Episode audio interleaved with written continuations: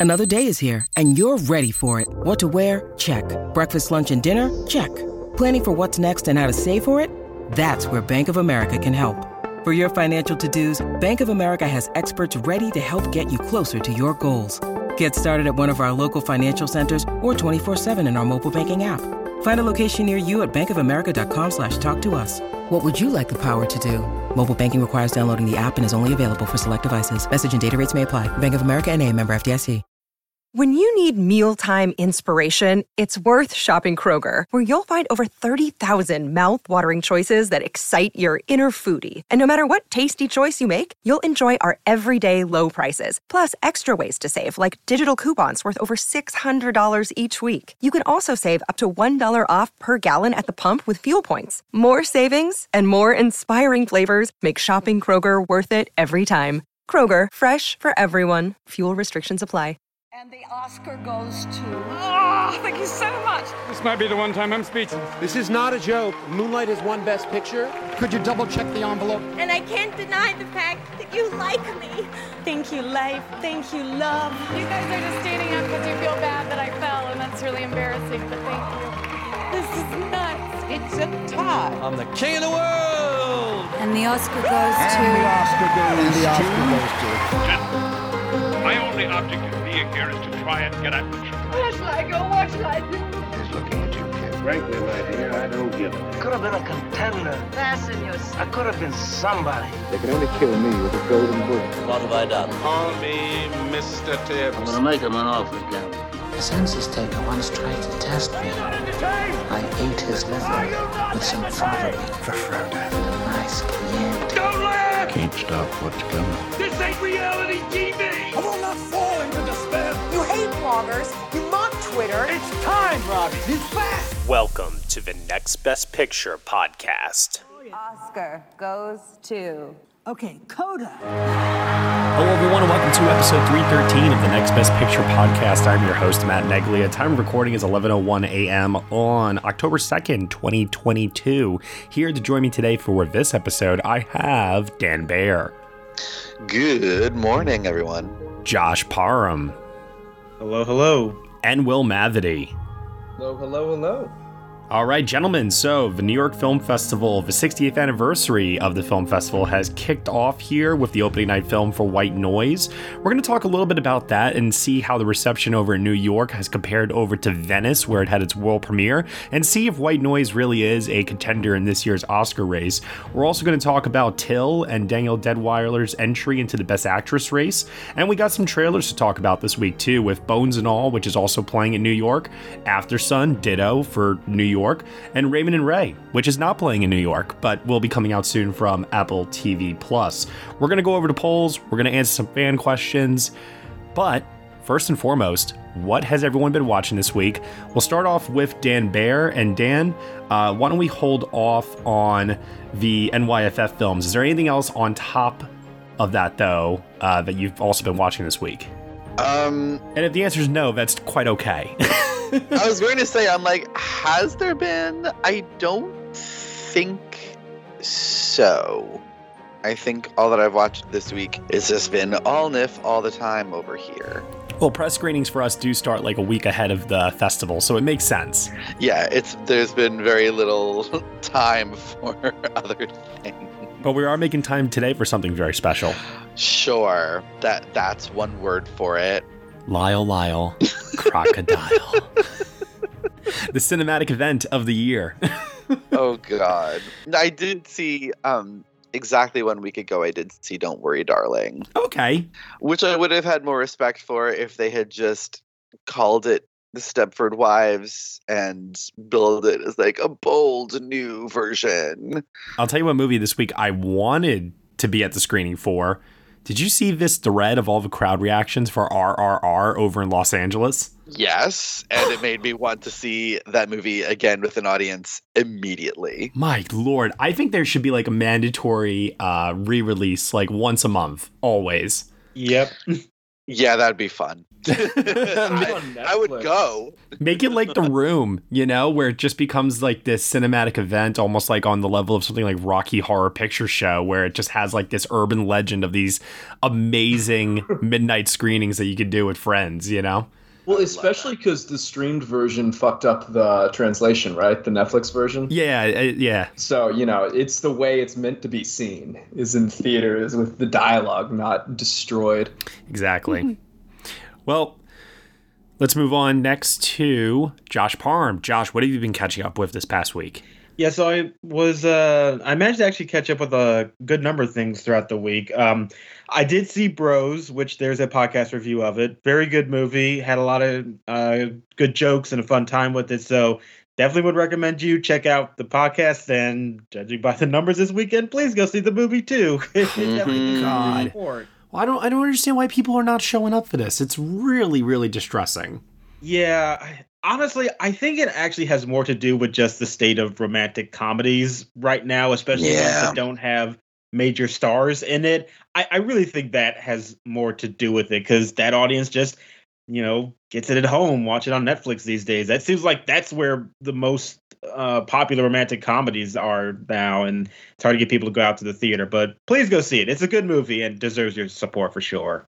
Uh, I also caught up with Smile, the new horror film that just came out. Yeah. And it's a good movie. I don't want to oversell it that much because it definitely has a lot of things from other horror films you have seen before, and you can kind of guess where the movie's going. But at the end of the day, it's still very well executed for for what it is. So very entertaining. Like I said, it's not amazing, but for a kind of nice horror film that is a good time, definitely worth seeking out. I, I think it is actually a pretty good film. Uh, what was not too good though is that I did get the opportunity to see Amsterdam. yeah. Oh, oh, oh god, what an exhausting movie. Mainly because it just you it tries so hard. I feel like to try to be mm-hmm. interesting in its presentation, but it just came across as very lethargic to me. And everybody, for the most part, just was not really giving their all. I felt Christian mm-hmm. Bale was good. I thought that he was the only captivating performance, but everybody else was just very boring and the the plot for all its kind of twists and turns it wants to have just was not interesting at all. And i'm not an, a russell fan to begin with all that much but even for him i thought this was pretty poor. And even for bale too for me like i did not feel like his attempts at doing like screwball comedy were really all that great. Like you could tell like there were some line readings where he was trying to like nail down the timing of them and something was just off in his delivery sometimes. It was very, very odd. It seemed just off in the entire presentation, to be honest. And yeah. I think that he was doing the best he could, and maybe for that I gave him some credit. But yeah, I mean, it's not like a great performance, but it's not a good movie either. So Here's what I will say about it though. Like, as much as it's being panned by people right now, watch out for that as like kind of a stealth makeup contender. Yeah. yeah. Especially given that Branch can make some very weird choices at times. I I wouldn't put it past them, but otherwise, yeah, I don't think this movie's going anywhere, and it's nah. not very good, and you shouldn't really see it when it does come out. Uh, I also did get to see the new Rob Zombie Munsters movie. Oh, oh my gosh, I forgot that this came out. I did too, but I was just you know, going through Netflix and I saw it pop up there. It's like, oh yeah, that did come out, and I decided to just check it out just to see what it was like. Uh, you know what? I didn't think it was terrible. It's not a great movie, but I also don't think it really had ambitions to be a great movie. It it is trying to be kind of low rent and very goofy and silly and like with that objective in mind, it's not bad. I, I do think you have to look at it from that perspective. Like it's not supposed to be, I think, a great movie mm. for hmm. sure. And it's not really based on great material. I don't really like the Munsters all that much. Addams Family was always better. But having said that, like it it's fine. I didn't think it was terrible. I was sort of expecting a train wreck, and maybe that helped uh my overall experience with it. But you know, it, it, it's okay. It's not a travesty, but it's not that great. It's kind of forgettable at the same time. Uh, and then outside of that, I decided to do a deep dive of a bunch of Hellraiser movies in the lead up to watching the new one.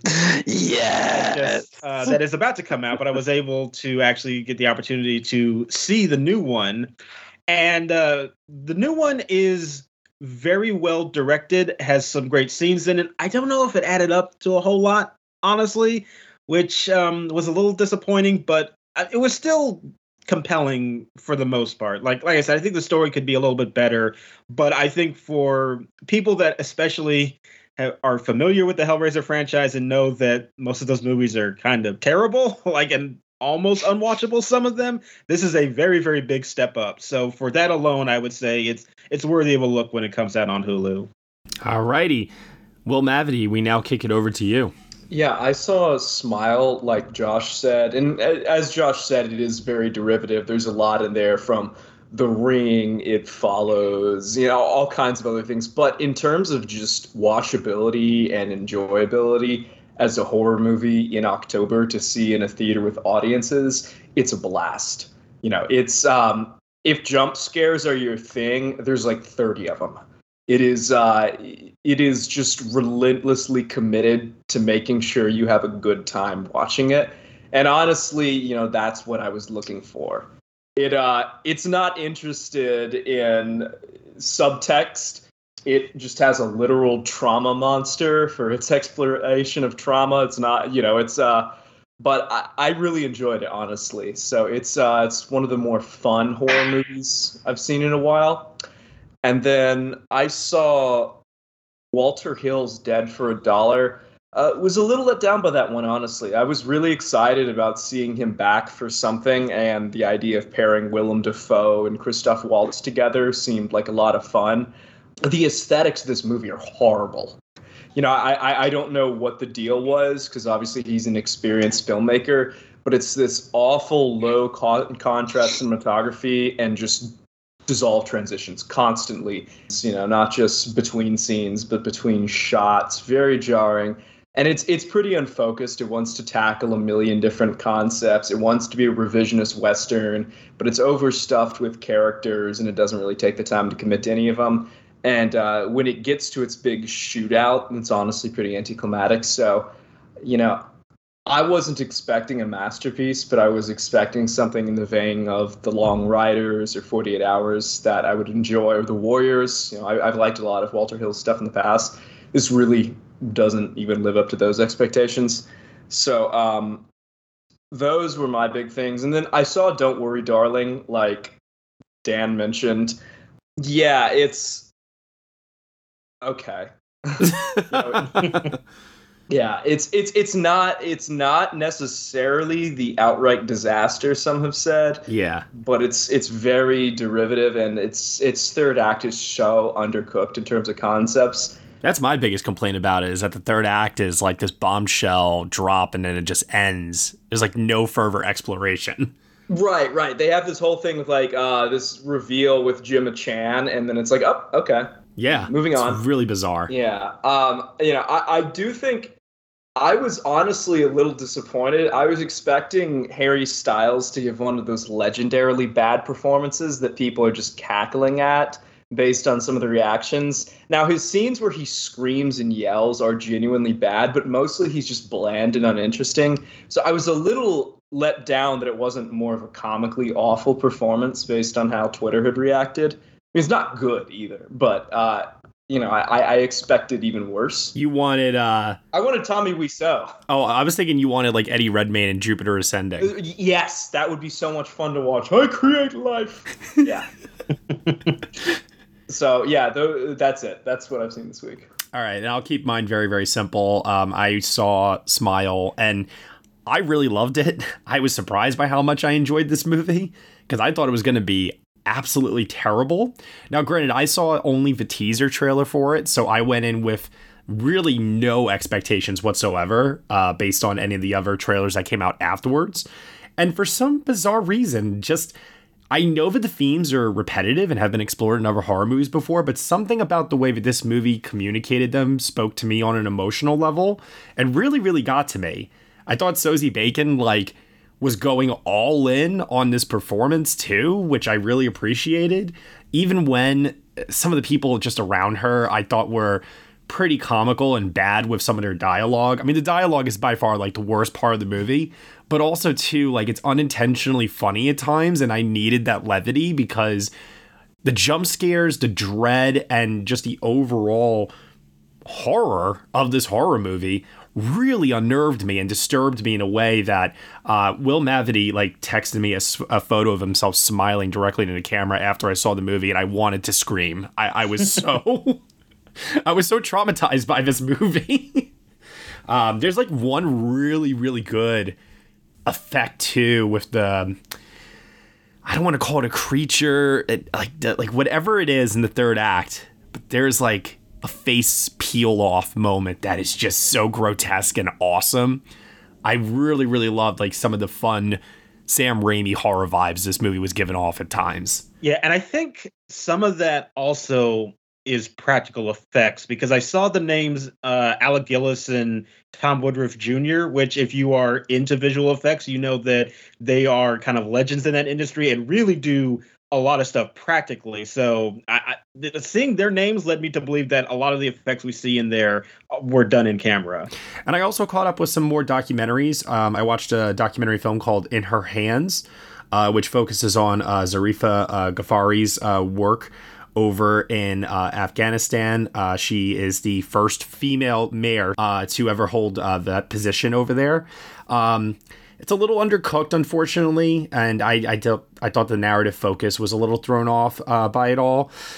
It feels like half of a great movie about a very inspiring subject that I just wanted more out of, but it's just one of those cases where um, obviously the war in Afghanistan coming to an end and the departure of uh, U.S. troops from there clearly, I think, changed the trajectory of this documentary's narrative in a way that uh, didn't make it as good as a mo- of a movie as I was hoping for. And then another film that I uh, caught up with in the documentary uh, realm was a film that premiered at Telluride called Wildcat, which is this really, really raw, vulnerable, and emotionally affecting documentary about a um, a veteran, a young a young veteran. He's British and he's I think I think he's like 26 years old, but he's suffering from PTSD uh, really really badly, uh, v- constantly depressed and uh, has attempted to kill himself like multiple times. But he has found new purpose, uh, basically living in the Amazon jungle and taming uh, wild cats, you know, like little tigers and things like that and it's very sweet, uh, but also at the same time incredibly dark. Um, I, I, would definitely issue a trigger warning for anyone who suffers from depression and watches this movie. It's kind of incredible uh, how much access he allowed into just the vulnerability of his of his personal life here. Uh, but at the same time, it was also uplifting, which I wasn't expecting given how dour it was throughout. Uh, so one of those like really just emotional roller coasters of a documentary that uh, definitely left an impact on me. So I would urge people to check it out when it becomes available uh, through Amazon. All right, and let's move over to some NYFF talk. Uh, Dan and I have a lot to discuss here. Uh, we've both seen a collection of different uh, films, some of which I saw at previous festivals that Dan got to watch for the first time, and some that were first time watches for us. But Dan, I'll let you kind of lead things here, and I'll chime in uh, as we go.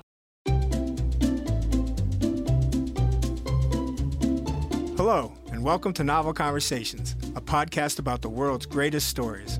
I'm your host, Frank Lavallo, and for each episode of Novel Conversations, I talk to two readers about one book. And together, we summarize the story for you. We introduce you to the characters, we tell you what happens to them, and we read from the book along the way.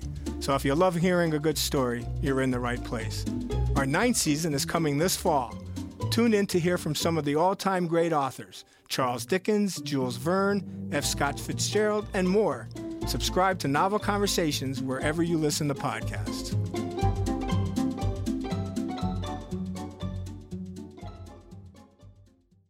So I started my time at the New York Film Festival very inauspiciously uh, with Pacifiction.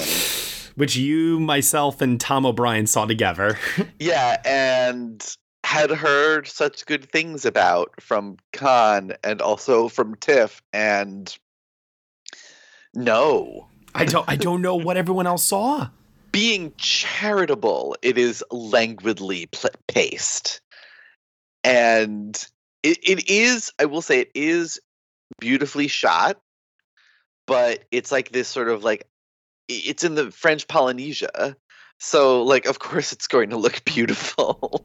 This is another example of that TikTok meme of that girl going beautifully shot, beautifully shot. Yeah. no, we we need the full three hours to tell this story. Like, oh god, it just so much longer than it had to be, so much slower than it had to be, so much more inscrutable than it had to be. I, I, I did not care for it. It would have been fine because it does a very good job of like building tension and feeling like there's something, you know, bubbling underneath that's going to boil over soon. But when that moment happens, it is done so quietly and unassumingly that it, it didn't even that didn't land and it didn't make it worth it for me. It very very frustrating watch. Also saw another one that I did not like very much, The Eternal Daughter, the new Joanna Hogg uh, film, and I think Boo.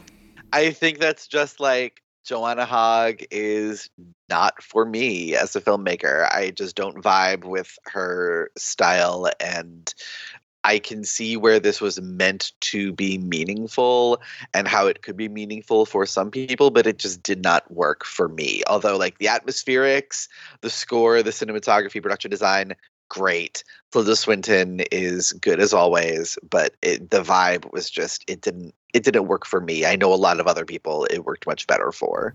I would have loved to have seen this movie in black and white because the kind of horror that it's evoking is more of a like 1950s like classical horror style where it's more about atmosphere instead of jump scares and just creating um, a dark aesthetic through like the gothic production design of the hotel that they're staying in and then it's always foggy outside. Like i just would have really liked to have seen a black and white version of this. With that said i agree tilda swinton is good. She's playing a dual role in this and um, in terms of like the narrative story here, like if you take Joanna Hogg's personal life and put like kind of a meta spin on it with her, you know, relationship with her mother, I definitely think that there is some substance here. Uh, it worked for me. I, I wouldn't say it worked as much as Souvenir Part 2, which I was really blown away by when I saw it at last year's NYFF, but this was still pretty good overall. And this is going to be releasing uh, next year for May 24. Yep immediately after Eternal Daughter, we saw a decision to leave. Oh, one of my most anticipated of the year. Yeah, w- although like for the first half of the movie, I was kind of like, really? That's it? Like this is what people were getting so excited over at Cannes and and TIFF and like everywhere. It's it's really incredible that like even a lesser Park Chan Wook film in the first half still was like more entertainingly shot and conceived than like yeah. half of the movies I've seen this year. But I agree, like the first 20 or 30 minutes or so of this movie, I thought were very rocky. And I was not really vibing with it at first and was very surprised by how conventionally laid out it all was. Yes. And it didn't lead, it didn't seem to be leading it didn't seem to lead up to anything that was particularly interesting or different or that I would sort of expect from Park Chan Wook, even though the style of it is very, very cool and different and exciting. Great editing transitions. Oh my god, the editing transitions I lived for. The second half, though. the second half, that's where we get the Park Chan Wook uh, twistiness and oh my god this totally delivered in the second half, particularly by the end. I think it's kind of brilliant. Tang Wei, maybe one of my favorite lead actress performances of the year. I think she's completely brilliant. Now that we've seen the movie, though, what do we think about the possibility of this being like the editing conversation, director, you know, other categories outside of international feature? Because I've been wrestling with that quite a bit since I saw it now. Yeah, it's really tough to say. I would love for it to be in the editing conversation. I think it's impossible to watch this and not be impressed by his direction of it because that is so much of what makes it special. But I don't know how big this is going to get on that front. It doesn't feel like a to me it doesn't feel like a best picture play which would have to go hand in hand with getting a foreign feature into director. Well, maybe not necessarily. Remember Thomas Vinterberg. Yeah, but yes, but that was clearly a runner up in the best picture race. Mm, debatable. Well, yeah, I think it was. And and this I don't know, especially when you have like All Quiet on the Western Front in that international best picture director conversation too and a recut bardo coming. Yeah i don't i don't know. Yeah. I don't know. We'll we'll have to see how it plays out and how academy screenings i think seem to go. Definitely a contender for sure in my opinion just not a surefire thing like i was thinking beforehand. Yeah exactly. Um yesterday got to see the world premiere of till yes which I really, really liked. I think this is done so well. It is by no means an easy film to watch, it being about, you know, what it's about. But I think that Chinonye Chukwu, I think is how you pronounce the director's name. I'm sorry if I screwed it up, but there is a sensitivity to the direction that makes it impactful, but it sort of it lessens the difficulty of watching it a little bit because of the style in which it's filmed, but it also is very much like this happened and we can't forget it. And you know, there's a weird thing like the farther you get away from these sort of historical tragedies, the the more difficult it is to recall how much it was how much it shattered the world when it happened especially if you weren't alive for it. And i think this film does a really good job of bringing that feeling to the people watching without it being without it feeling like trauma porn. Well, the fact that she doesn't show the violent act in the movie, I think helps a lot with that. I agree. Um, they do show like everything but. yeah, no, the lead up to it, it's told from his perspective. I was shocked yeah. they, they showed that. That's really. Oof. Yeah. They show the body, which it yeah, it's difficult to look at. Also, at the same time, no. I mean, if any of us have ever picked up a history book in school, I mean, we've all seen the actual photographs, I'm sure, at some point or another, which are faithfully recreated here. hmm Yeah. And just Danielle Deadwyler, if she is not nominated for the Oscar, there is something wrong and frankly if if she doesn't win the academy is going to have a lot to answer for because this is this is like the good kind of oscar bait. She delivers. I uh, said to a friend of mine oh. after i saw the movie i turned over and i just said i think we just saw the best actress winner because that performance was first of all because everyone's going on and on about Cate Blanchett, right? Which is understandable because she's incredible in Tar. Mm-hmm. But Till is a movie I think that would play better for a broader audience where Tar is a much more cerebral art house like kind of film from Todd Field that's one of the best of the year and as a movie I rank it higher than Till but Deadwyler's performance, I think, is going to be more emotionally affecting for really, first of all, any mother that's in the yeah. academy. That's for sure. Like her performance captures the anxiety, the dread of, like in the first act, of just being even separated from your child and not knowing where they are, what trouble they're hmm. probably getting up into. And even like as someone in their 30s, my own mother still to this day is always like, "Can you like share your location with me on your phone just so I know where you are?" Like like that never goes away. So I think that there's going to definitely be a stronger connection to this performance.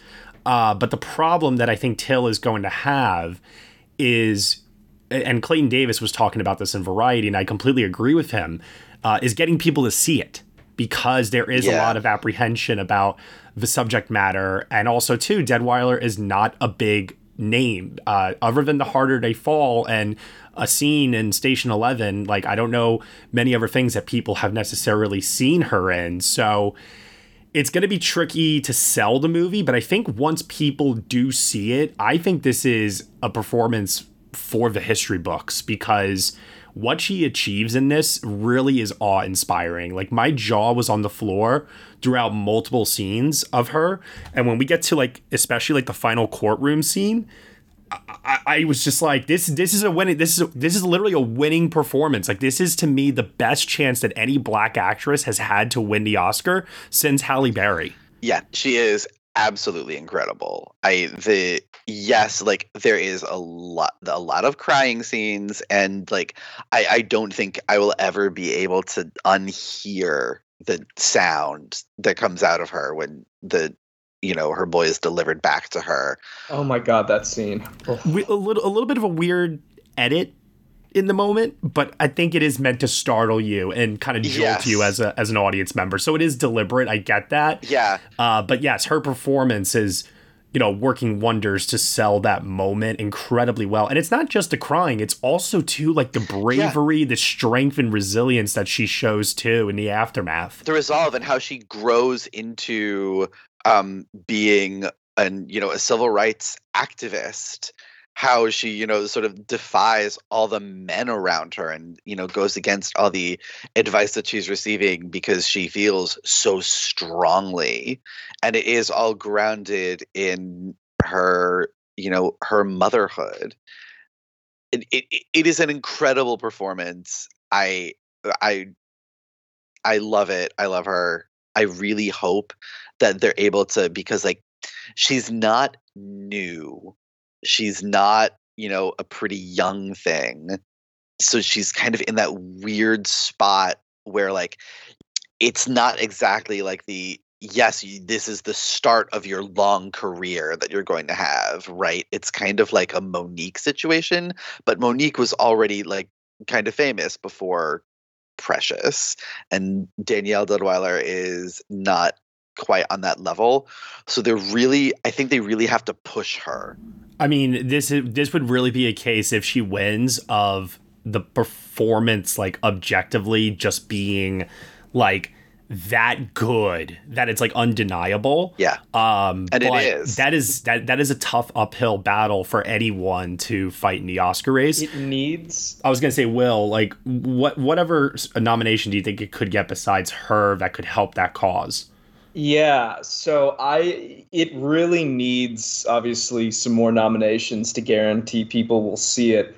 And I, I do think its best shot is adapted screenplay. And because pe- do we know it's adapted? Well, so people keep asking this on Twitter: is it adapted or is it original? The film. All, all I will say is the film is co-written and produced by um, a guy who previously directed a documentary on Emmett Till's murder and the subsequent trial, and then, um, based on that documentary, wrote a screenplay that then Chinonye Ch- Chuck Chinonye Chukwu. Um, we're, we're all going to struggle this year. Yeah. You could say the director of Clemency. the director of Clemency subsequently adapted that screenplay further and did a pass on it. So I think probably just like the Academy did with Loving, where they decided that the documentary, which that film pulled some dialogue directly from turned it into adapted. I think that's probably sufficient to get this qualified as adapted. Like the director of that doc is a co-writer on this film. So I, I lean towards yes, since they tend to be stricter on what's adapted and what's original. Unfortunately, if it is deemed original, I don't think it's going to get in. That's a stronger category. Mm-hmm. So then it it looks at song maybe, and but is that enough to guarantee voters watch it to see her? I think it really needs that screenplay nomination. I'd actually really love for it to be considered for costumes too, because the costumes those are excellent. The score is really, I mean, the score is heavy, but it's pretty moving. Uh, I, I, like that a lot too. And it's. I, I was like listening to the score throughout. I didn't know who did it, and then when I saw when the movie was over, I'm like, oh, it's the guy that did Nocturnal Animals. I was like, that makes sense. yeah, it is. Like, of course, it it would be Abel Korzeniowski because it is like just such a. Very heavy presence in the movie so much so that it almost it, it kind of annoyed me at times because i thought that there were some moments that could have just used a lighter touch, but yet he's going all out with the strings and like just going ham on this score that it's impressive. But I was wondering if it was matching sometimes what visuals were on the screen, but that's okay. I, I, I do think that there is a case to be made there. And also, too, I don't know, like I, I, I highly doubt this is going to happen, but I was thinking about the universality of this story, especially like, you know, from a mother to a child, and how just emotionally uh, impactful, rousing, and powerful and inspiring too uh, it was. Because, like you said, Dan, like her resolve is just so, so like it, you, it, it leaves such an impression on you when it's over that I kept asking myself, maybe, maybe there's a world where even with a low nomination count, maybe it pulls something like a Selma eh, or the Post, you know, and it just gets in the picture with like one or two other nominations, like just barely. I could see it. When people see it, I do think they're going to be, if not impressed by it exactly, then like very moved by it. And we all know that that kind of passion is what wins and gets nominations. So but I mean, in terms of her in this race, I, you know, I don't know. Like, listen, it's still early. There are arguments to be made for everybody, but mm-hmm. I put her at number one right now. I know that Michelle Yeoh's got a great narrative. Cate Blanchett is delivering really impressive work that I'm sure the critics groups are going to like eat up and go for. Yeah. But what Deadwyler is doing here, I think is just it, it, it's one of those performances where it just feels right. It just feels right to yeah. be the winner of this category. Uh, not just because it's working for me personally, but because I think this is the performance that's going to work for the most Academy voters. Yeah. Will, where do you have her in your rankings? Uh, as of now, I have her at three, uh, but obviously I, on merit alone, I mean, I think she she should be higher. It's an extraordinary performance. I just need to see how the film's going to be campaigned and how it's going to be seen. So, do we know distribution? I know UA put this out. Does that mean Amazon's going to be handling it? And I know that they're working in tandem a lot this year, so it'll be interesting to see. I think later on in the season potentially, but right now, as far as I'm aware, it's UA and Orion that's uh, handling this. Well, I wish her the best. She she really is extraordinary, and she deserves lots of awards attention this year. and Josh, just as an outsider who hasn't seen it yet, uh, what is like your perspective on all of this? I mean, I do definitely think that she's a very strong contender based on the word I've been hearing about her in the film. I do have similar concerns about how well it will fare in other categories, and also how it will be received because I can just tell you that anecdotally, I told my mom that this movie was coming out and she had a lot of resistance in wanting to see this movie. I think for yeah. very understandable reasons. And I I do wonder about that question too. That it might be a good movie with this incredible performance, but you know that subject matter can be very prickly for a lot of people mm-hmm. and if there's not enough to like kind of sustain it in a box office sense and it is very limiting in terms of its outreach i think that will impact all of its award chances too i saw somebody on social media yesterday asking for opinions from people who had seen it and when one person answered and gave what what I thought was the truth, uh, which is that you know the the violent uh, lynching of Emmett Till is not shown in this movie, and it's really told primarily from Deadwyler's perspective.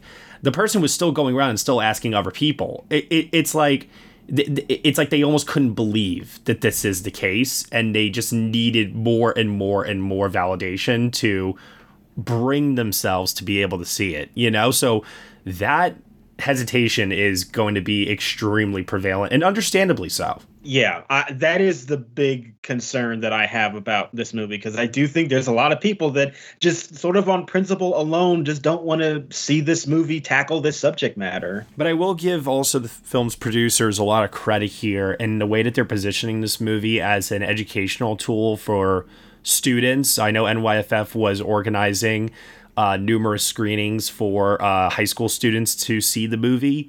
So like in that regard, I I like appreciate the direction that they're taking this in to uh, treat it as something that yes, it's terrible, but we should not shy away from it, and it's a very important mm-hmm. uh, history tool that, as Dan said, like should not be forgotten about.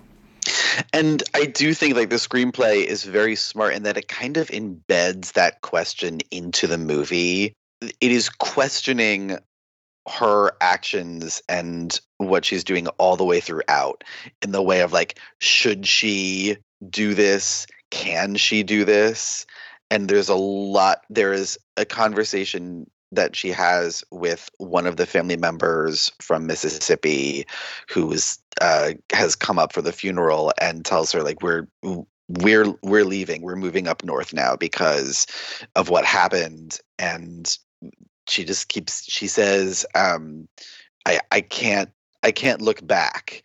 And mamie looks her dead in the face and says we have to.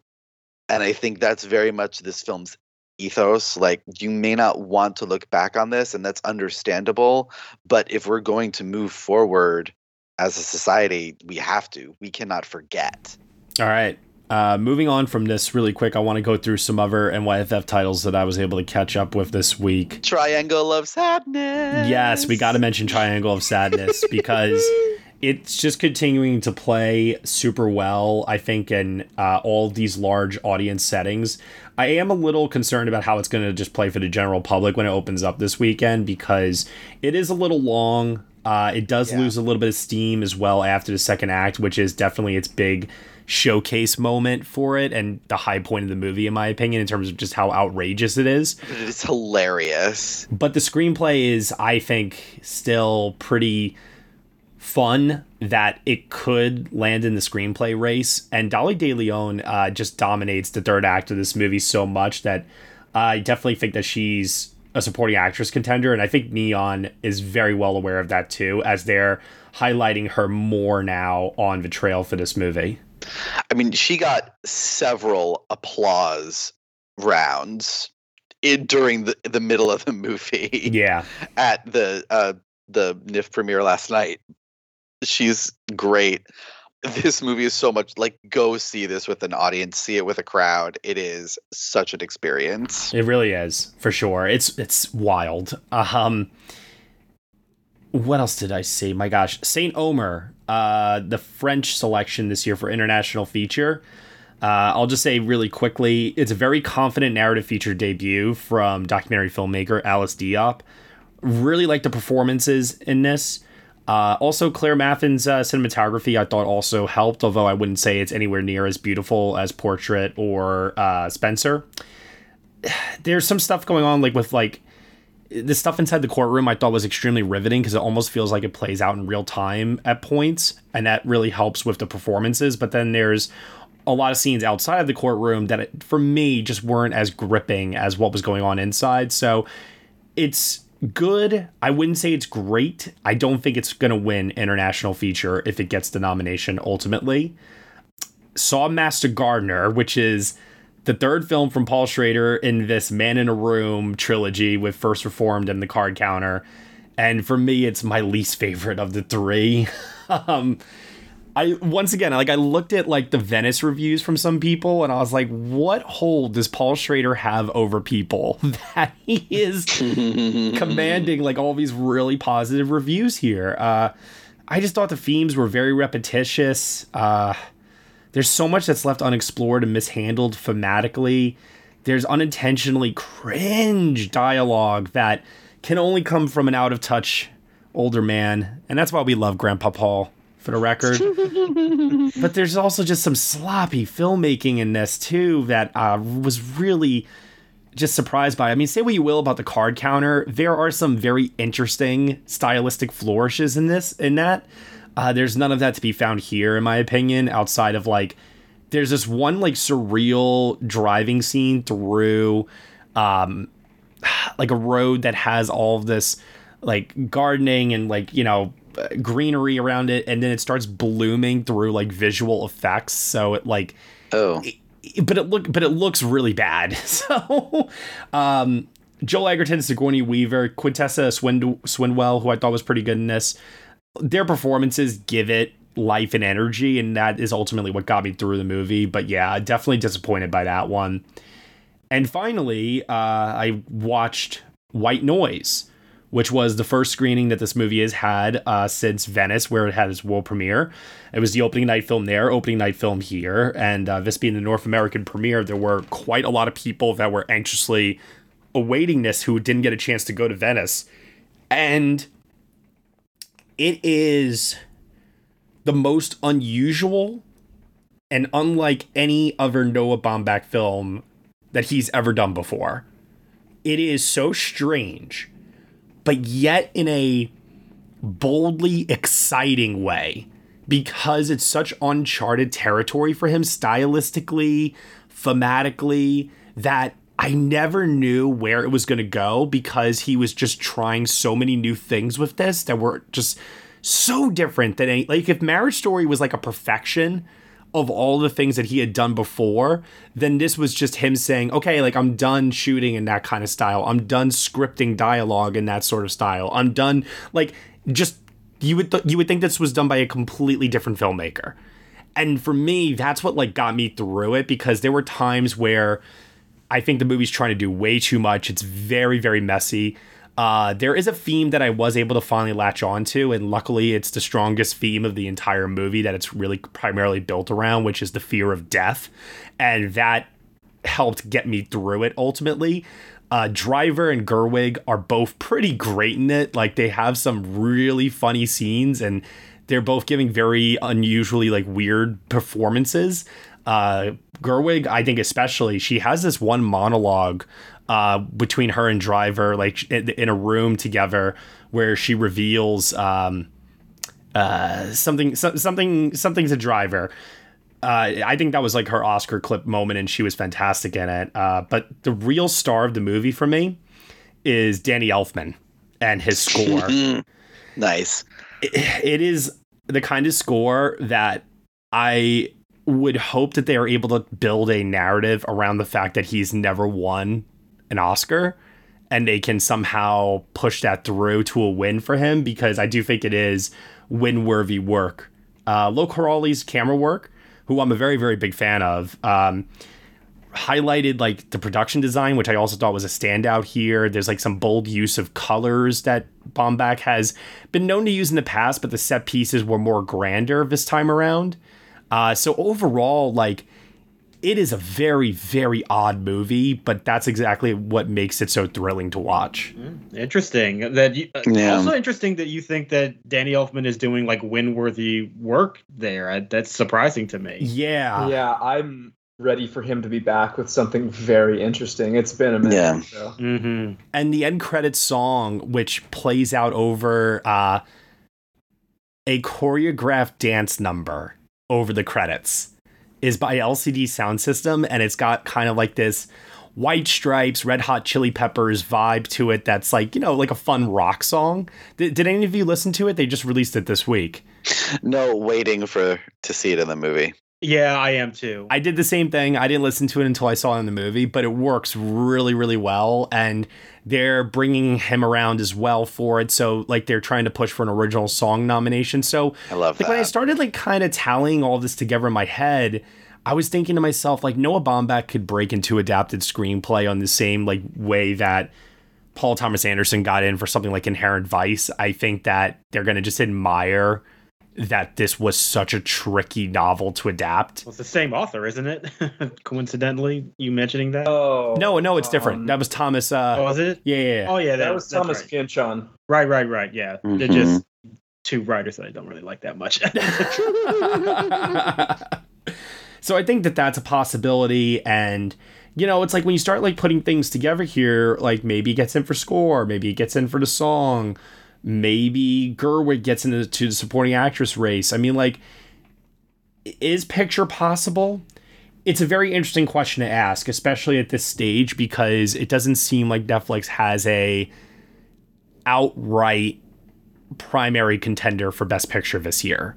Mm. You know, All Quiet on the Western Front is a technical marvel, but Edward Berger is not, you know, Alfonso Cuarón. Uh, then you have Bardo, which is still getting all these mixed responses from people.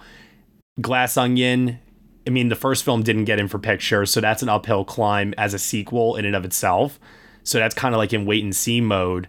And now with this, it might just be too weird for Academy voters to fully go for it.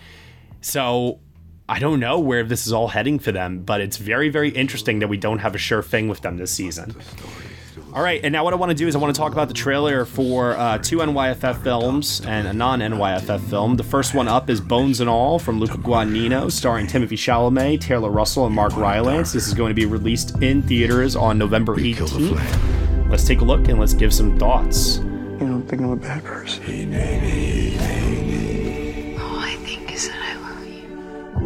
You look like the kind that's convinced himself he's got this under his thumb. But you pull on one little thread and I'm ready. Okay, so for those who have not seen it, what did you think of the trailer?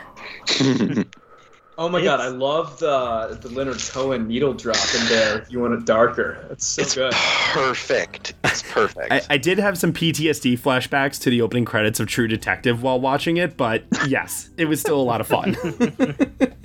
yeah, looks like a good mood setter for sure. And I am much more interested in this movie now. I thought that this was a pretty well done trailer. I completely agree. I know some people were talking about how it didn't feel like it captured the tone of the movie.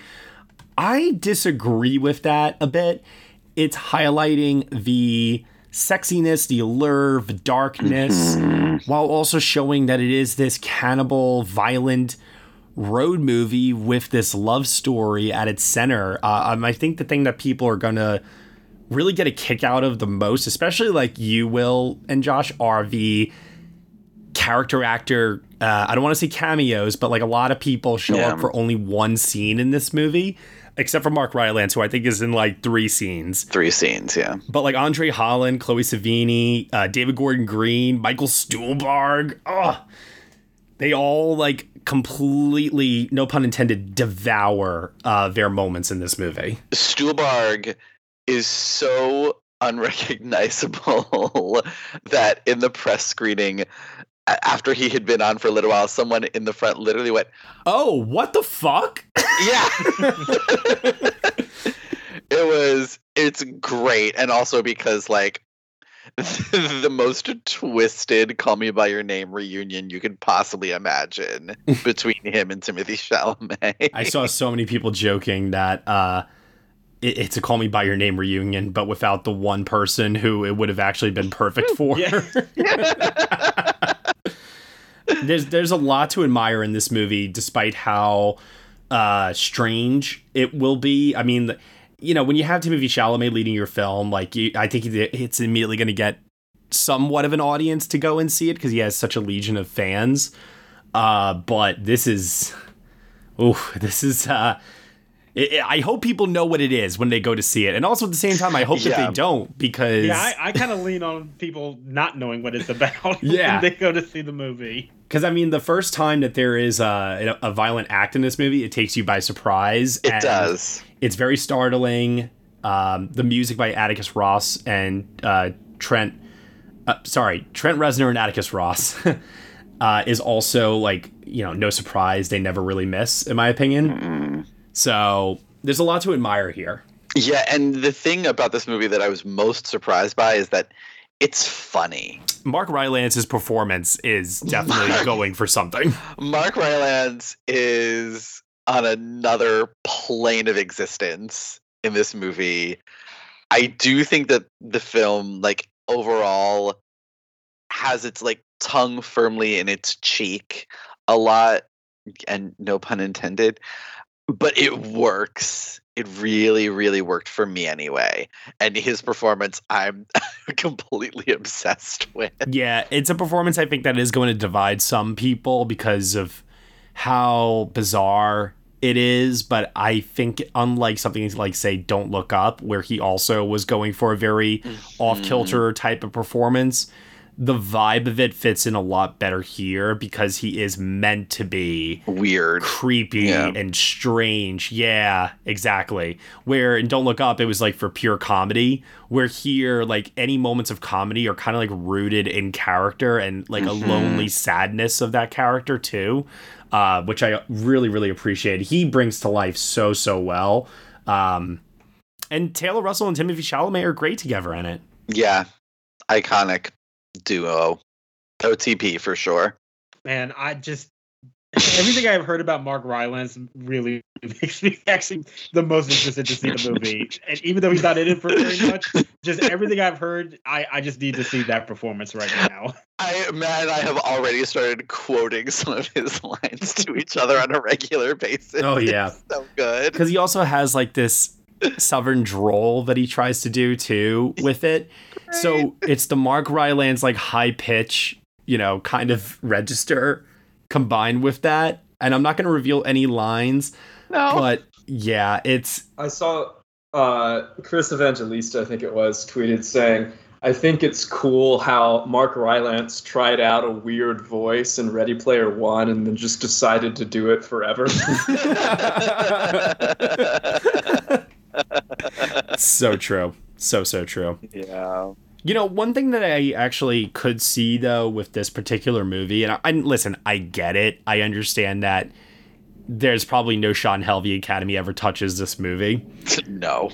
But, but, with adapted being as weak as it is right now, I actually do think that there is a case to be made for this landing in the adapted screenplay race because one thing that the movie gets right very, very well, in my opinion, is setting up the rules for the cannibals and then really sticking to them throughout the movie. And it's something that I think helps to give it like an otherworldly quality to it that is grounded within reality still. And I just really, really appreciated that aspect of it. Yeah, it's a, people are going to see this because of Timothée and Luca and just the reviews that it got out of Venice. I don't know that it's going to be huge, but if it garners the level of conversation that I think it will, yeah, I do think Adapted Screenplay is probably its most likely nomination. All right, let's move over to another film that's playing in NYFF, uh, and that is Aftersun, which is starring Paul Mescal and Frankie Corio. Uh, it is being released by A24 also on November 18th and premiered earlier this year at the Cannes Film Festival, played over at Telluride, TIFF, now in New York. Let's take a look at the trailer. Let's give some thoughts on this one. I love you. Love you.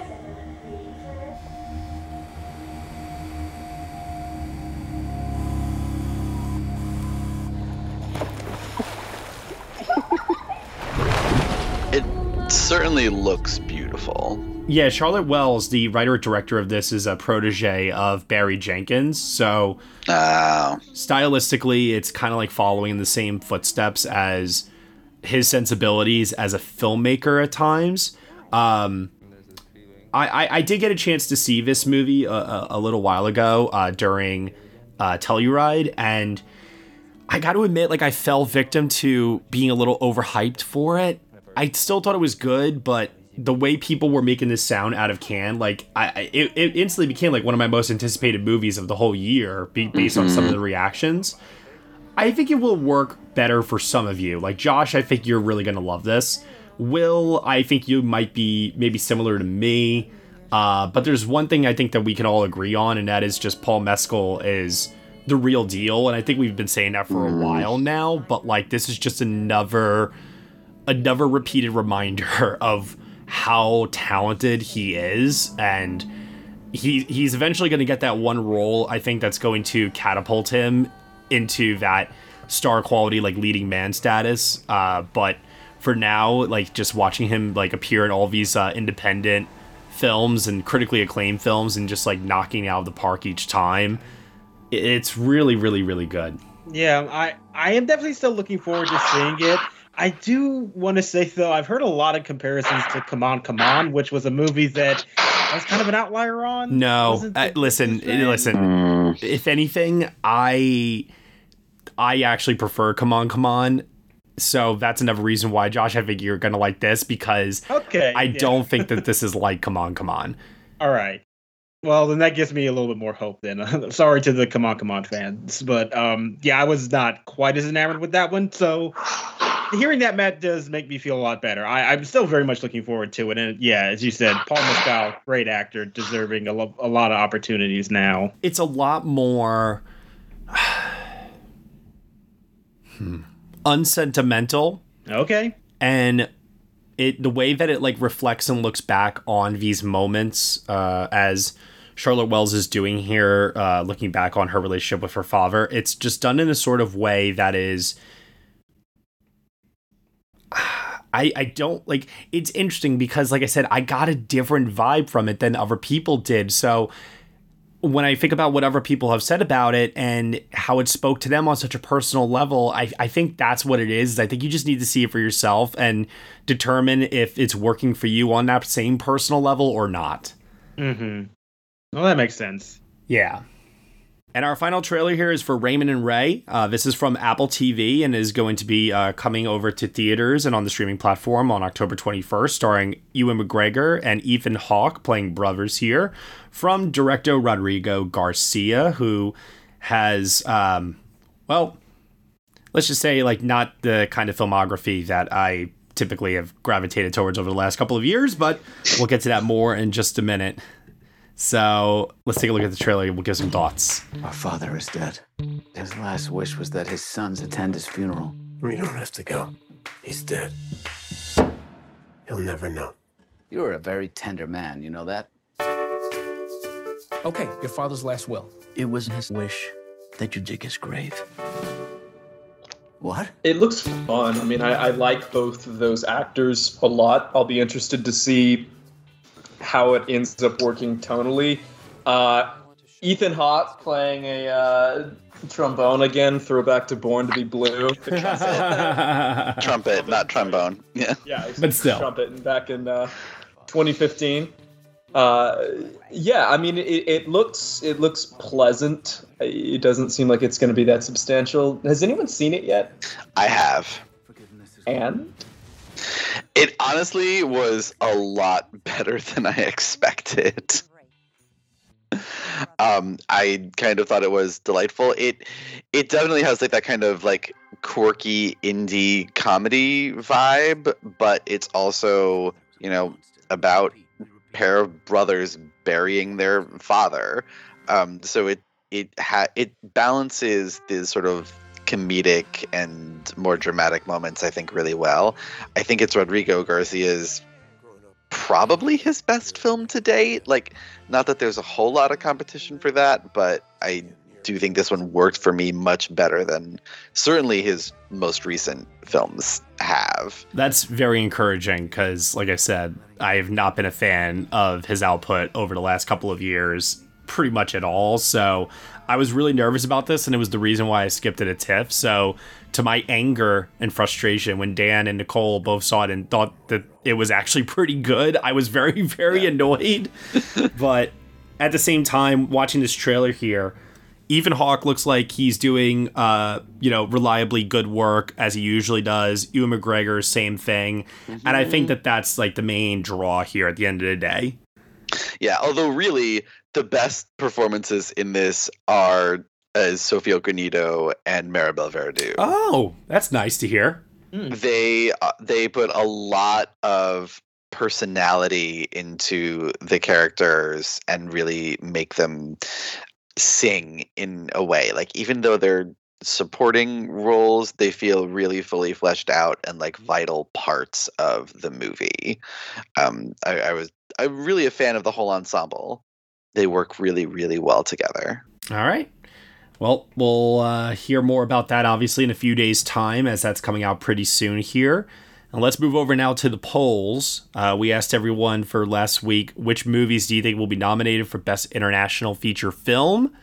So, Will Mavity, where are you at right now on your international feature film predictions? What are your top five? Yeah, I uh, it will be easier once I've seen more of them. But uh, based on the hype, obviously, All Quiet on the Western Front, Decision to Leave seem like big players. Um, I I need to see Holy Spider still, but now that Denmark has officially picked that as their submission, and uh, it, it seems certainly timely with a lot of what's going on in the world right now. Yeah. It seems like that's one that could factor in.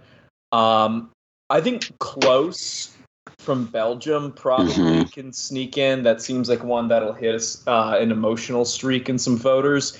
Uh, for what remains, I don't know. I mean, Mexico officially submitted Bardo. That film's clearly very divisive. We don't know what it's going to be like once Inarritu cuts 20 minutes out of it. Uh, maybe it lands better with subsequent screenings. And he is a big name, and, and I'm sure Netflix will still push that. So maybe that shows up. Um, Corsage has its supporters. Um, I was wondering what you were predicting. I, I see. I don't know. I'm, You I'm- have the I mean, predictions in front of you. I'm looking at them, but I had Saint Omer in that spot. But based on what you've said, it's not necessarily something I'm going to keep there. All right, so you're changing on the fly. I get it. Yeah. All right, Josh Parham, what about you? What are you currently predicting today? Um, I, I have a lot of uh, the things that Will already said, like you know, decision to leave, all quiet on the Western Front. I I do think close actually might be a bigger threat than we are giving it credit for, just because it does Yep. get people very emotional. I I would actually think that is a threat to win. To be honest, so I have it in there. I do have Saint Omer, uh, just because I do think word on that is still pretty strong. And the other one that hasn't been mentioned already is I, I do have EO getting in. I Josh, I have that in my fifth spot right now. Yeah, It- it is completely unlike anything else you're going to see this year. Mm-hmm. All right, Dan, what about you? It, it's those five. I have decision to leave, close, all quiet, EO, and I actually do have Bardo still in there. Yeah. I, look, count that out. The Academy has a hard on for Alejandro Gonzalez Inarritu. I I would be shocked if it didn't make the lineup. All right, I think I have like the most, I, I guess, different lineup than everybody else here. Uh, I do have Bardo decision to leave and all quiet on the Western Front for obvious reasons. But then beyond that, the two other films that I have in here are Boy from Heaven, which won the screenplay award over at Cannes. And then the fifth slot is a movie I saw way back at Sundance that I feel like a lot of people have forgotten about, uh, called Klondike, which is Ukraine submission this year. Mm, yeah. So I would not underestimate Ukraine possibly factoring in in this year, just based on sentiment, but also too, it's a very, very impactful and harrowing film with a gut punch of an ending that's also speaking to the Russian Ukrainian war right now. So I think it's going to. I- I mean, you can't help with everything that's going on, watch it and not have it leave uh, quite a impression on you. So Yeah, I mean, Yeah. to be honest, I think anything Ukraine submitted this year would be under heavy consideration. yeah, hmm I have my eye on that one, and also on Argentina 1985. Mm-hmm. Yep. Let's see what the MVP film community voted for. Uh, at number 10 from Ireland, we have The Quiet Girl, which I have not seen yet. And then f- number 9, we have Corsage, Okay. which I know IFC is definitely uh, pushing hard for, uh, especially because of uh, Vicky Krieps' involvement with it. I love that poster so much. yeah. Great. One of the year's best posters. Yeah.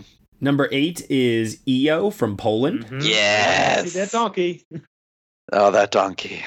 Number 7 is Argentina 1985 from, you guessed it, Argentina. Yep, there you go.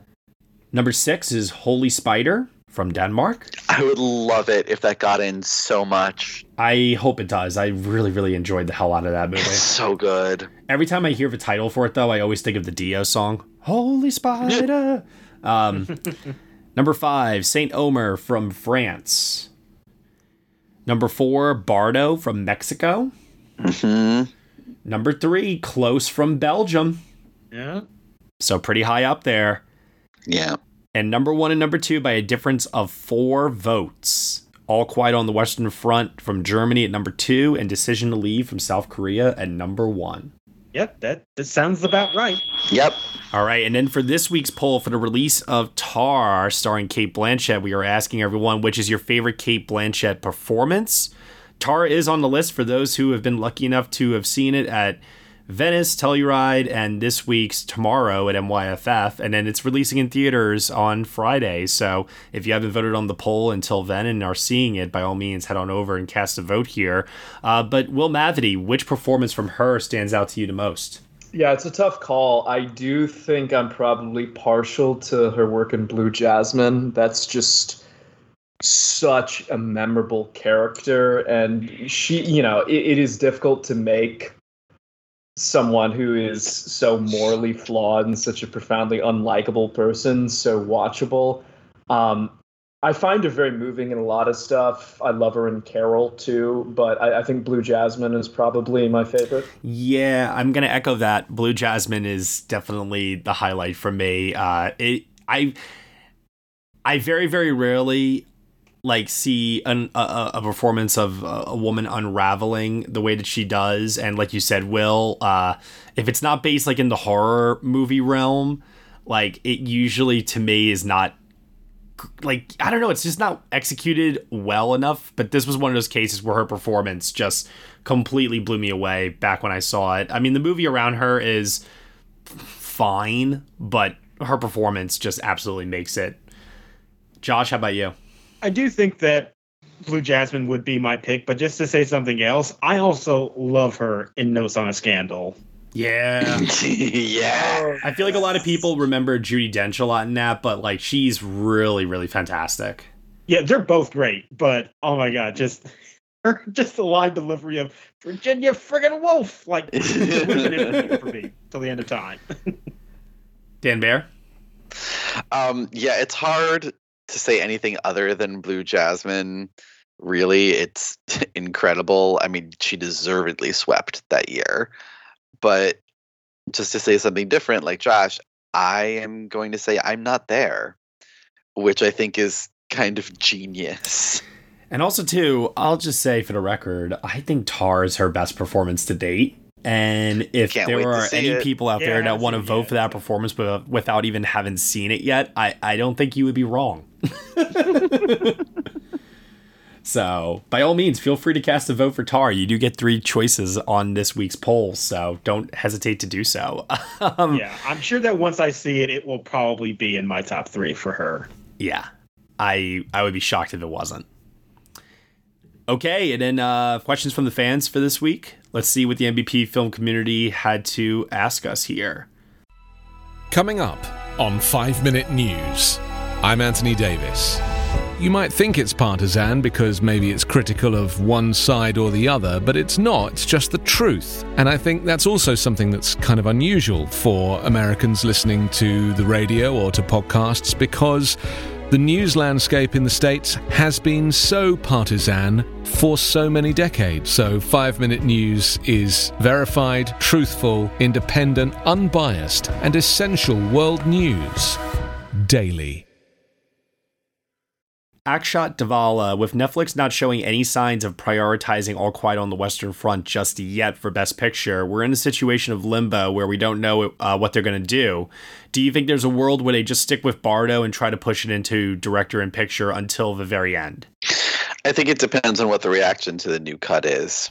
I agree. Although they did screen it for a couple of people, I wasn't able to go to that screening, and I did hear it played better. Mm.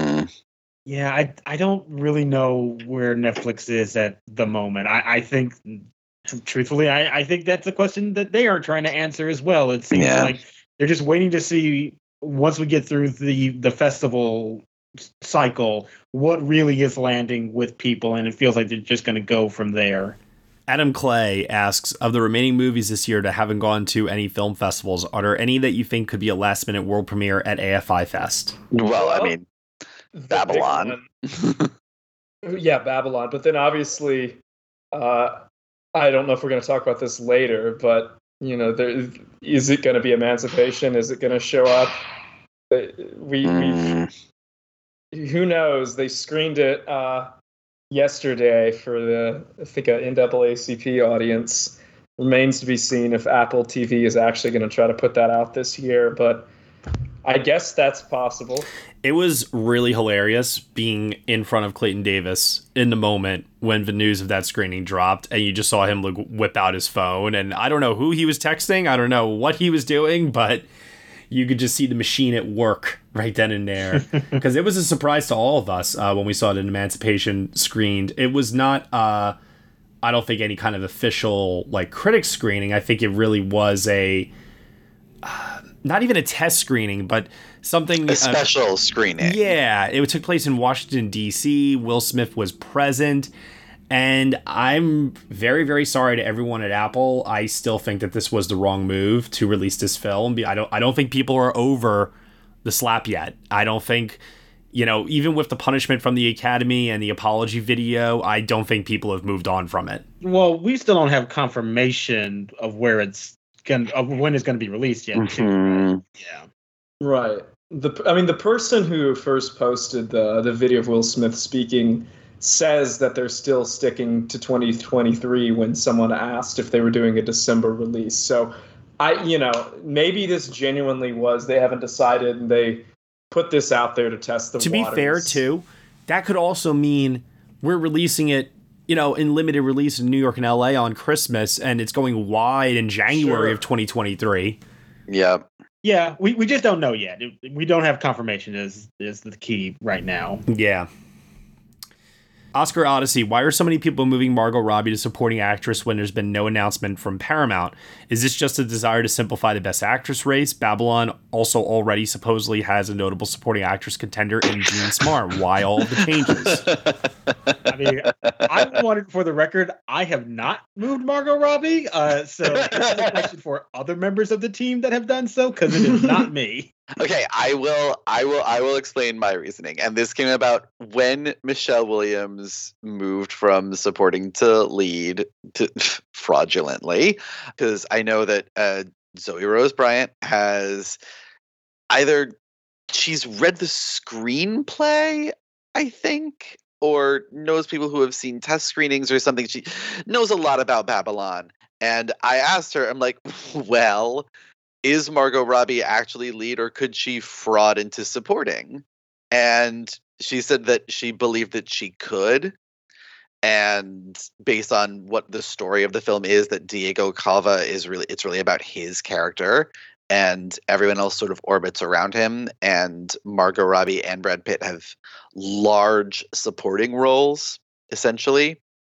So that was my thinking was that, like, well, she could have been a surefire thing in actress, but now supporting actress is wide open. I think it might make sense if you could put her into supporting, put her there because they love, you know, lead performances in the supporting category. Same reasoning. That's my reasoning. Okay. I I am just of the opinion that I am not moving Margot Robbie until I hear confirmation that she is going there. And I, I just don't feel like the movie is going to be sold on her star power, and therefore it just seems mm-hmm. like you would put her in lead. If anything, I actually think it would be more likely for Diego Calva to get frauded into supporting just because he's not a big name. Even though, mm-hmm. yes, it sounds like he's the main character, just the fact that you have Robbie and Pitt and it's sort of this unknown, more unknown actor leading it, that he would get frauded into the supporting character uh, category before her. So it's a possibility that she could go there, but I am not making that move until I get confirmation from the studio that that is what they are doing.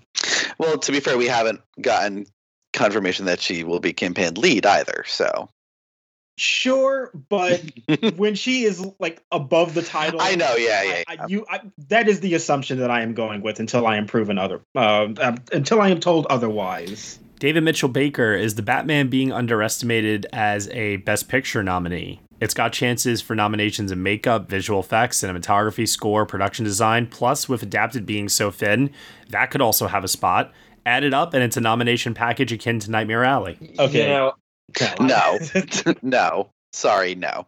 I don't doubt. I don't. I, I don't doubt the candidacy for all of the nominations that are mentioned here for the record, but I don't think Best Picture is on the table, even if it got like five nominations. Yeah, I mean, yeah, similar nomination haul to Nightmare Alley. Nightmare Alley was also a last minute drop, so it was the shiny new thing that everyone was excited about. Batman has been out since March. And I think it's very, very clear that Elvis is going to be Warner Brothers' main push for Best Picture over the Batman. Yep. Uh, and let's not forget, too, Nightmare Alley also benefited from being a Fox Searchlight movie at the end of the day. Or, sorry, Searchlight.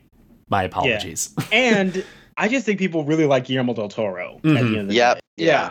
I mean, also, like, this year already potentially has a bunch of blockbusters that are going to be the shiny object for Academy Yeah. voters. Mhm. They got Top Gun Maverick, maybe Avatar, maybe Black Panther, both of which will come out and be much more fresh in their memories. Uh, maybe even Elvis, if you want to do another like just big crowd pleaser box office film. I don't see how there's in you know unless they just summarily reject all of the traditional contenders. I don't see a world where it gets in over some of those when Top Gun is taking its slot, for example.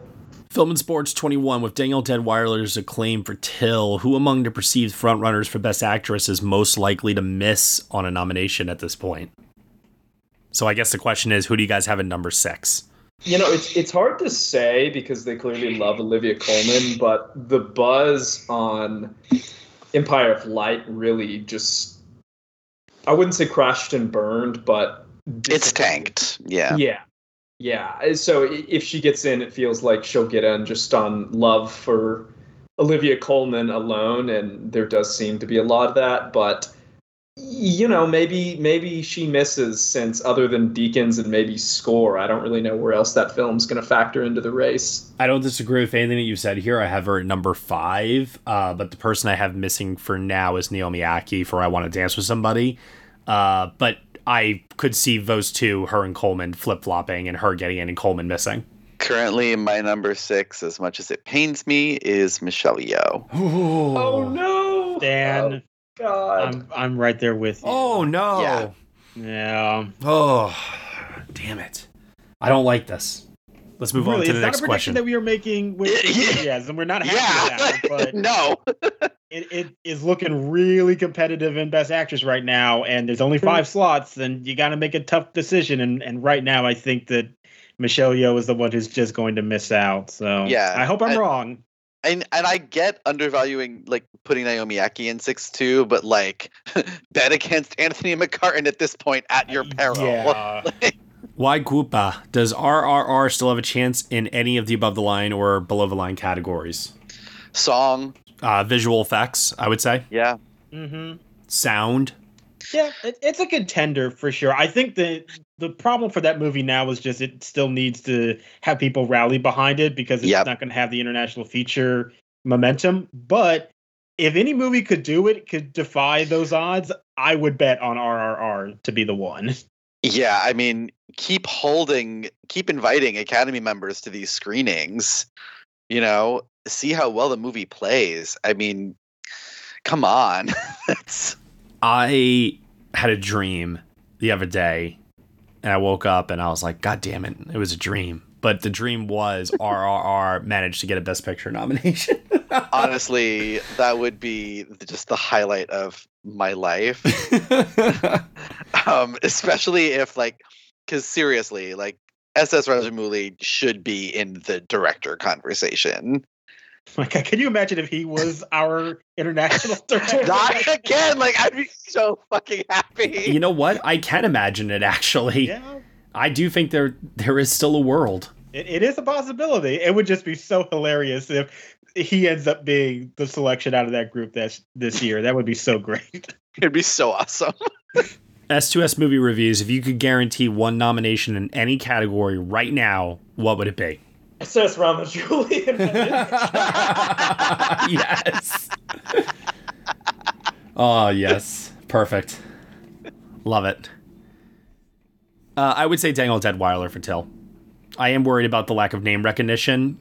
Uh, so I, I wanted I would want to just guarantee her that slot. Hmm. You know what? I'm I'm gonna go below the line actually. and I'm gonna say Nope for original score. It's a good one. You know what? This is going to be a weird one, but bear with me on this. Alexander Skarsgård for The Northman. Oh, wow. That would Okay. be awesome. Okay. I think I broke Matt.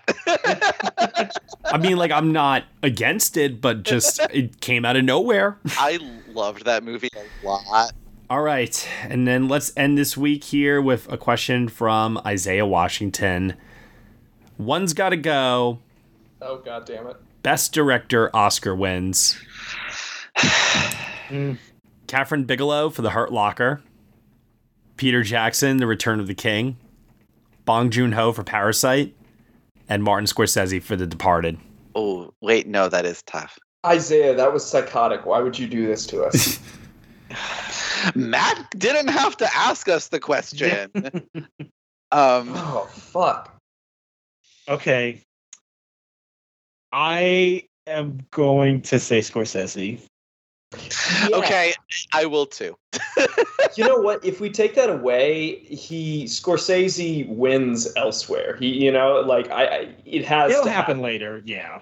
Yeah, like he and it, it's not. It's his, it was historic in the sense that he. But, but wait, wait, wait, wait, wait, hold on, hold on. Like, sorry, just play chess with yourself for a minute here. If you take away Scorsese's win for The Departed and give it to somebody else that year, what is the next year that he gets rewarded? Is it for The Irishman? Because if so, now you just took No, away Bong Joon Hugo. Ho's. I think he, he he like he like he did at the Golden Globes in 2011. He wins director for Hugo, and it aligns Yeah. with. Okay, all right, that I can live with. Yeah, And honestly, Yeah. even if he never wins, then okay. I mean, there's plenty of great directors that never won, and I just feel Yep. like the other three just have a lot They're more so significance. Yeah, that that's the thing. Like, we love that Scorsese has an Oscar, but it's really just tied to this one guy winning this Oscar, and th- th- we were invested in that. Where I feel like, you know, yeah, Bigelow, it's the first woman to do it, and with Lord of the Rings, it's that entire achievement of that series, and like Parasite is historic, and that win is was so unbelievable on the night. So like I I have too much attachment to Yeah. what those other wins mean, and for Scorsese, it's like it was just nice that it finally happened, but it's not an incredible moment that I think rivals the other three for me. Although, could you imagine Francis Ford Coppola, George Lucas, and Steven Spielberg standing up there and giving it to Stephen Frears. Yeah, yeah. I mean, they, they, yeah, they clearly knew that he was winning, which I'm a little against, but yeah, that would have been so funny for them to give it to somebody else and it wasn't Scorsese. Oh man, this hurts me, but I I do agree. Um, he he is literally my god of cinema, Martin Scorsese, and I worship at the church, the altar, all of it. But the reasoning here makes a little bit too much sense, just on a historic level, and I can justify in my mind him winning later for Hugo because Michelle's win for director for the artist has not aged well, and considering all the tech nominations that Hugo, uh, tech wins that Hugo was able to get, the director win to go along with that would also make sense, and then you could still have the artist still win Best Picture when all is said and done. So, yeah, uh, I'm I'm okay with this. It hurts, but I'm okay. Yeah, I, I think that is the correct answer. All right, well, that'll do it here for episode 313 of the Next Best Picture podcast. Dan Bayer, tell everyone that's listening right now where they can find you on the internet. Find me on Twitter at Dancing Dan on Film. Josh Parham I am on Twitter at JR Parham. and Will Mavity. Find me on Twitter at Mavericks Movies. And you can find me at Next Best Picture. Thank you so much, everyone, for listening to the Next Best Picture podcast. We are proud to be part of the Evergreen Podcast Network. And you can subscribe to us anywhere where you subscribe to podcasts. Be sure to leave us a review on Apple Podcasts and let us know what you think of the show. We really appreciate your feedback and your support, which you can also lend on over at Patreon. For $1 minimum a month, you'll get some exclusive podcast content from us. Thank you so much for listening, as always, and we will see you all next time.